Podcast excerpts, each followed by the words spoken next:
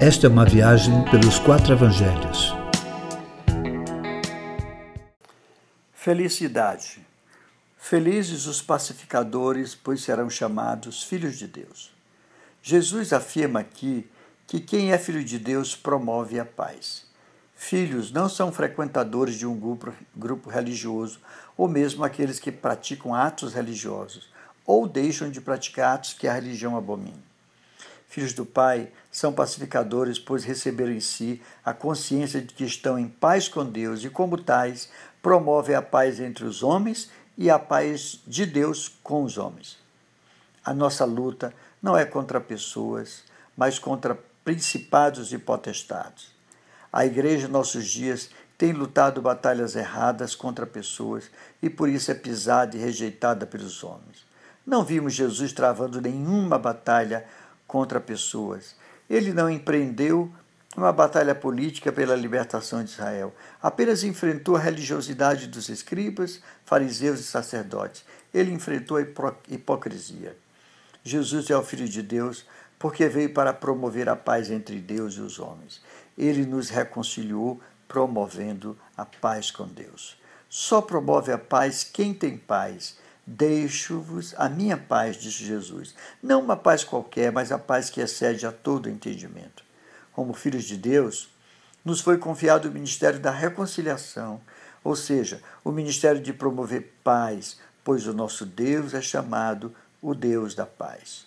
Somos filhos de Deus e por isso filhos da paz.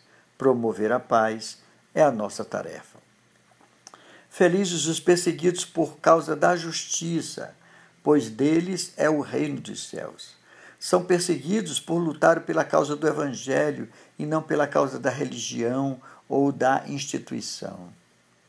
Hoje a luta é institucional, lutam pelo estatuto, pelas suas doutrinas e não pelo Evangelho, as boas novas de Jesus.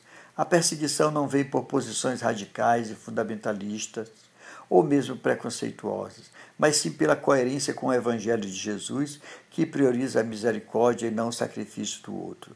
Os perseguidos são os que vivem pela causa da justiça, tendo um modo de viver que incomoda quem assim não vive. Quem vive de modo coerente com o Evangelho viverá piedosamente e por isso sofrerá perseguições.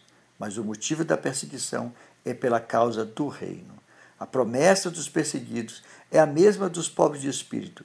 Eles terão como herança o reino de Deus. Felizes serão vocês quando por minha causa vos insultarem ou perseguirem e levantarem todo tipo de calúnia contra vocês.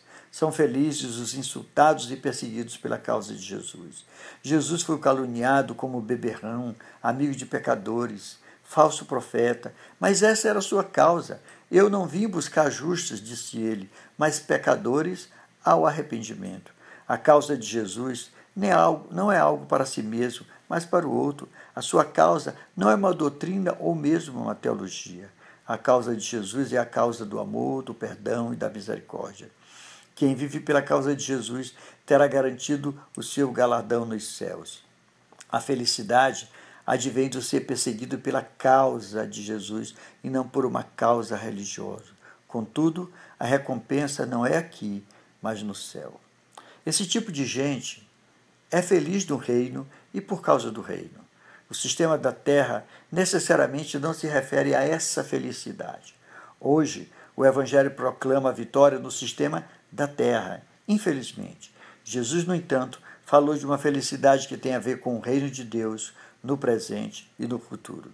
Gente que vive na dimensão do reino de Deus, aqui é quem experimenta a verdadeira felicidade.